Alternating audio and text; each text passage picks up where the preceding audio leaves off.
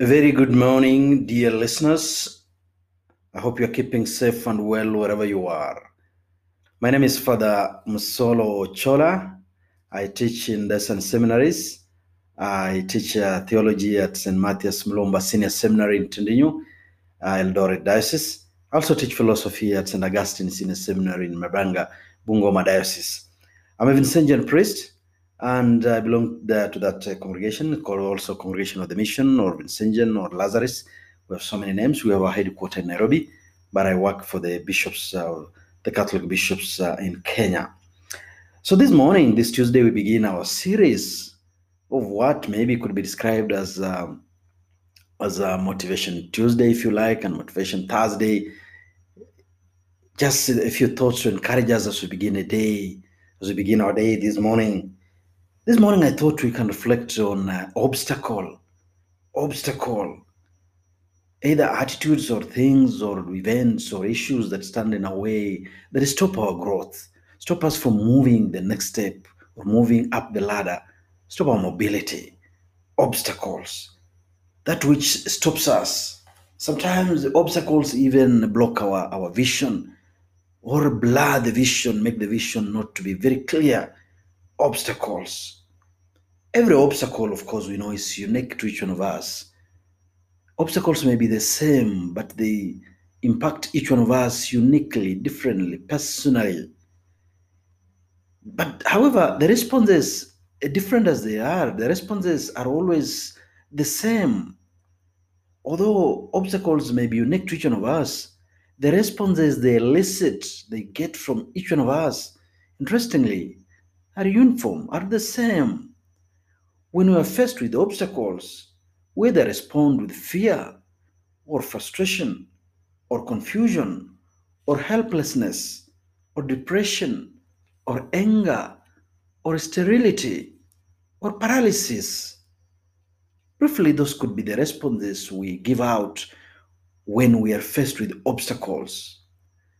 Obstacles is those moments when you know what you want to do, but it feels that there is an invisible enemy within that has boxed us, has boxed you, is holding a pillow down on your nostril, on your throat. You can't breathe.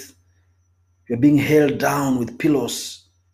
You try to get somewhere, but something invariably blocks that path. You try to follow some some lead to some place, to some growth, but that again is also thwarted. You can't move. You just have the f- you, freedom to feel like you can move. You feel like uh, maybe this year I can move.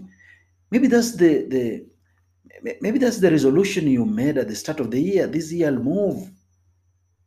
February is coming almost to an end. We're almost in the middle of February, and yet maybe you have not made that step again.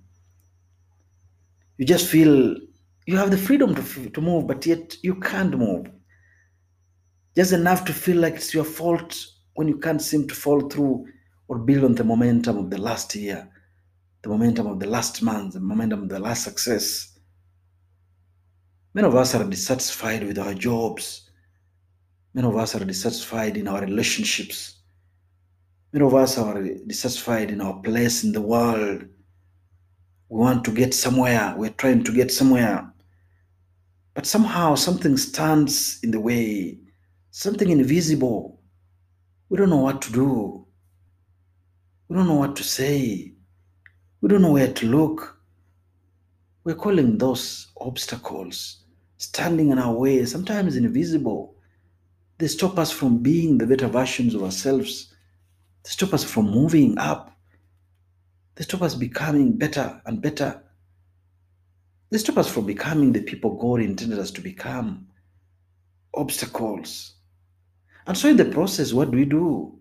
Apart from responding with fear and frustration and confusion and anger and sterility and all those, we also begin to blame our bosses.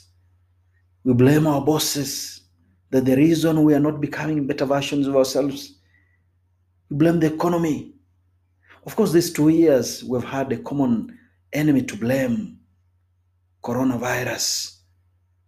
We blame our politicians also, especially this year of politicking. We blame politicians for everything. Many times we even blame our politicians for our own inactive inactivity, for our own lack of activity, for our own lack of the urge to be better versions of ourselves. We blame other people. Once we are done with that list of blame, on our blame list, once everybody's marked, ticked, we have blamed everybody, we then write off ourselves as failures. We say we can't, we can't do it. We write off our goals, our aspirations as impossible. Well, that thing is not possible. I thought I'll pass exams. I just discovered it's not possible. I thought I'll flourish in business. Oh, I just discovered it's not possible. I thought I'll do this. I thought I'll do that. I thought I'll go there. I thought, but now I'll have, I'll have, I'll have done that. I'll have done the other. I just discovered it's not possible. So we make or declare our goals to be impossible. But really, come to think of it, only one thing is at fault here. Only thing actually ought to be our focus, our attitude. Our attitude ought to be our focus. Our approach to things, to life, to issues, to people ought to be our focus, our attitude. Take, for example, moments when it rains. Rains. Two people look through the window, see the same rain pounding the earth. One man would say, Wow, what a wonderful blessing from the Lord. At least it's raining. Our crops will flourish and bear fruit. The dust will come down now. The cows, the animals will get something to drink. Ourselves, our taps will have some water. What a blessing from the Lord. Attitude, also called positive attitude. Another person will look through the same window, see the same rain pounding the same earth, and arrive at a different conclusion. Become saddened, become discouraged, become depressed. Oh, why is it raining now? Tomorrow I'm supposed to report to work. It will be muddy. The road will be muddy. What is this? It ought not to have rained today when I'm about just to put on my new clothes tomorrow, my new shoes tomorrow, my new car tomorrow. The roads are horrible. Attitude, also called negative attitude. And so, my brothers and sisters, this morning, what's our attitude? What's our outlook to life? How do we face issues that we face every day? The very fact that we are human, the very fact that we are born, the very fact that we live in this world, necessarily there will be obstacles. There will be issues, things, people, places, times that stand between ourselves and our vision, between ourselves today and the better person we want to become. We're calling them obstacles. How do we nav- navigate around those issues, those people, those things, those events, those times, those places, so that we can reach our goal, so that we can become the better version that God intended us to become? What's your outlook to life? What's our outlook to life? What's our attitude this Tuesday morning? How do you look at life today? Brightly, with a smile, positively, that does not mean you don't have issues. That does not mean maybe you didn't sleep hungry. That does not mean you don't have school fees. That does not mean you're not sick. You are. We are. But we warm the world with our bright smile. In the midst of all this, we say it's possible. It's possible to be different. It's possible to be okay. It's possible. The grace of God is enough, it's sufficient. It's possible.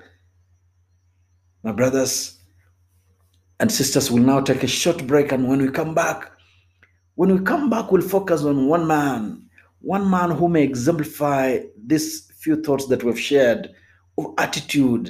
Attitude also goes hand in hand with perseverance. Our outlook on life goes, goes hand in hand with our willingness to stay there, to stay the course, provided we are focusing on becoming better versions of ourselves. My name is Msolo Chola, a Vincentian priest. Let's take a short break. When we come back, we'll continue these thoughts.